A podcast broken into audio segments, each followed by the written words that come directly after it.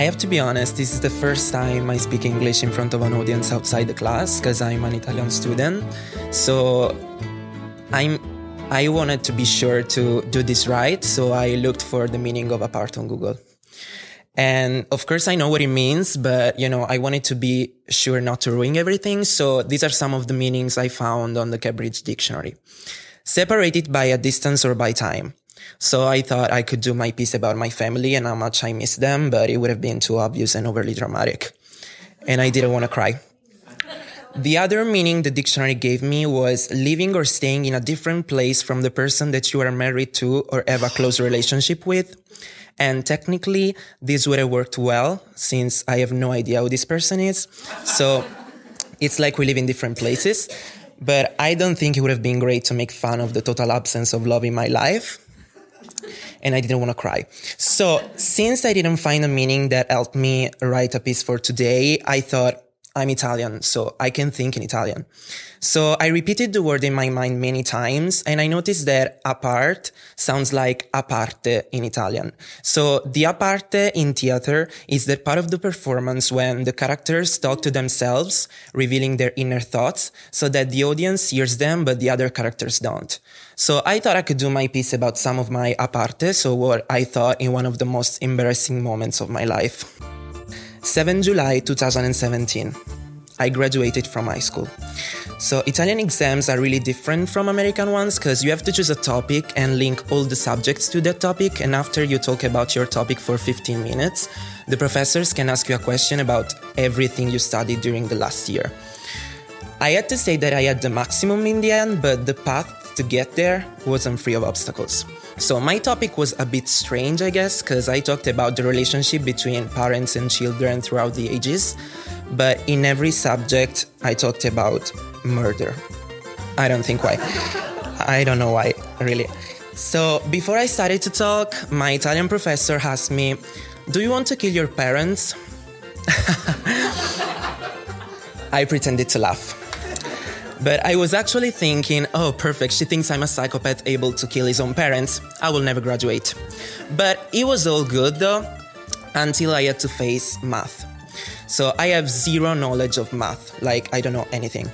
And I'm not ashamed to say that during one of the three exams before the oral one, one of my friends passed me the entire math exam. There was a problem though, because he was really good at math, but he wasn't really smart in general, I think, because he passed me just the result of the function. And I wasn't really smart too, since I copied it as he was. Therefore, during the oral exam, my math professor tell, told me, solve this function. I tried. I failed. She laughed. I paralyzed. She said, That's strange, because it's is the same function of the written exam, but you solved it there. The only thing I could think of was, fuck, fuck, fuck. She knows I cheated. I will have to be, I will have to repeat the year and I will be kicked out. I will never find a job. But I said, Oh, that's strange. I guess I'm a bit nervous. So she asked me to write the formula to solve the function. Since, as I told you, I didn't know anything about math, the only way to survive during high school was memorizing all the formulas without understanding a shit of what, of what I was memorizing, obviously. So when she asked me to write the formula, I wrote it down without any hesitation. And she told me with an evil smile on her face, Oh, that's strange, you know the formula. I thought, you know I cheated, I know I cheated. Let's end this now, kill me. Then it was uh, my art professor's turn. So I have to say that we change our art professors each year. So our knowledge was pretty much based on our personal knowledge. So when she asked me about the principal features of Klimt, of course I knew what to say. But when she decided to show me a painting without telling me the author or the name, well, you can imagine. She showed me a painting I'm sure many of you have already seen, and I had seen it too, but I had no idea of what the title was. And guess what? Do you know the title of this painting? She asked me. I thought, Do you think I know it? Of course I don't. Then she said, uh, It turned out to be the most obvious title on earth The Dance. Good to know, I think. Then, what now? Calm down, she will never ask you the author. Do you know the author? She asked. Do you think I really know the author if I don't even know the fucking name of the painting? I thought. But I said, Not really. It's Matisse. Good to know. Again, don't worry, she will change painting. She understood you don't know a shit about it. Do you think the colors are realistic? First of all, what a shitty question is this? I mean, what does it mean in the first place? Second, do you really think I have an opinion about it after what I just said? I thought. Now, it was time to improvise. We all know that when we don't know something, the right thing to do is being politically correct, so I started to say bullshit about it. I apologize in advance to every art major in the room. Well, we can say the colors are both realistic and unrealistic, I said. They are realistic since the sky is blue and the grass is green. And I thought, did I really just say the sky is blue, the grass is green? What am I, five years old? But then I kept going. And we can say they are unrealistic since the colors of the man is orange, almost red. And I could have ended the torture there, but I wasn't satisfied apparently. So I also said, through the choice of this color, the author wants to convey the union of the man with earth, union that is also conveyed through the circular dancing they are making. Did you really just say what the author wants to convey when you didn't even know who the author was?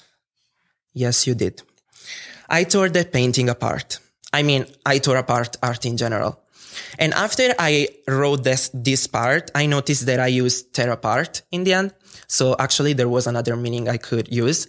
So to be fair to the Cambridge dictionary that helped me write this piece, I thought I could say something about it. So what does it mean to be torn apart? One of the meaning is to make someone feel very sad, upset and worried well, as I felt during my exam, sad, upset, and worried. So I thought I could do a quick list of the things that tear me apart every day. I don't know, like the sky when it's gray tears me apart. Like the gray between a bluish and a real gray that you don't know what is going to happen. Is it going to be sunny? Is it going to rain? What should I dress? And every time I wear this, the wrong thing. The doors of the shops tear me apart. The doors that don't have a push or pull sign, and I never know what to do. Should I push? Should I pull? I don't know. And every time, I, I end up doing the wrong thing. The rain tears me apart. The rain makes me want to stare out window and listen to Adele's playlist, missing someone I don't even know. Eating the footstool against the edge of the furniture tears me apart, and I would just like to die in peace. The traffic light tears me apart. The traffic light for pedestrians that when I walk lasts forever and I can never cross the street, but when I drive lasts two seconds and I can't drive without wanting to kill everyone. Not remembering that actor's name tears me apart. Yeah, that actor, what's his name? The one in the movie, the movie with, yeah, the movie, what's the name of the movie? I don't remember. The Instagram feed when it doesn't download the content tears me apart. When I see the fucking wheel on the screen that I want just throw the phone against the wall. But then at the end of the day, I think maybe I'm exaggerating. I mean, we always exaggerate. We overreact many times during the day without thinking of what really hurts us, what really tears us apart. Thinking about the disease that killed my grandmother tears me apart that Alzheimer that erased all her memories. Remembering how that word we all fear, the cancer, dried up the most joyful and hopeful person I've known, my aunt, tears me apart. Hugging my cousin, crying in the room we spent every Christmas in before my other grandmother died, tears me apart.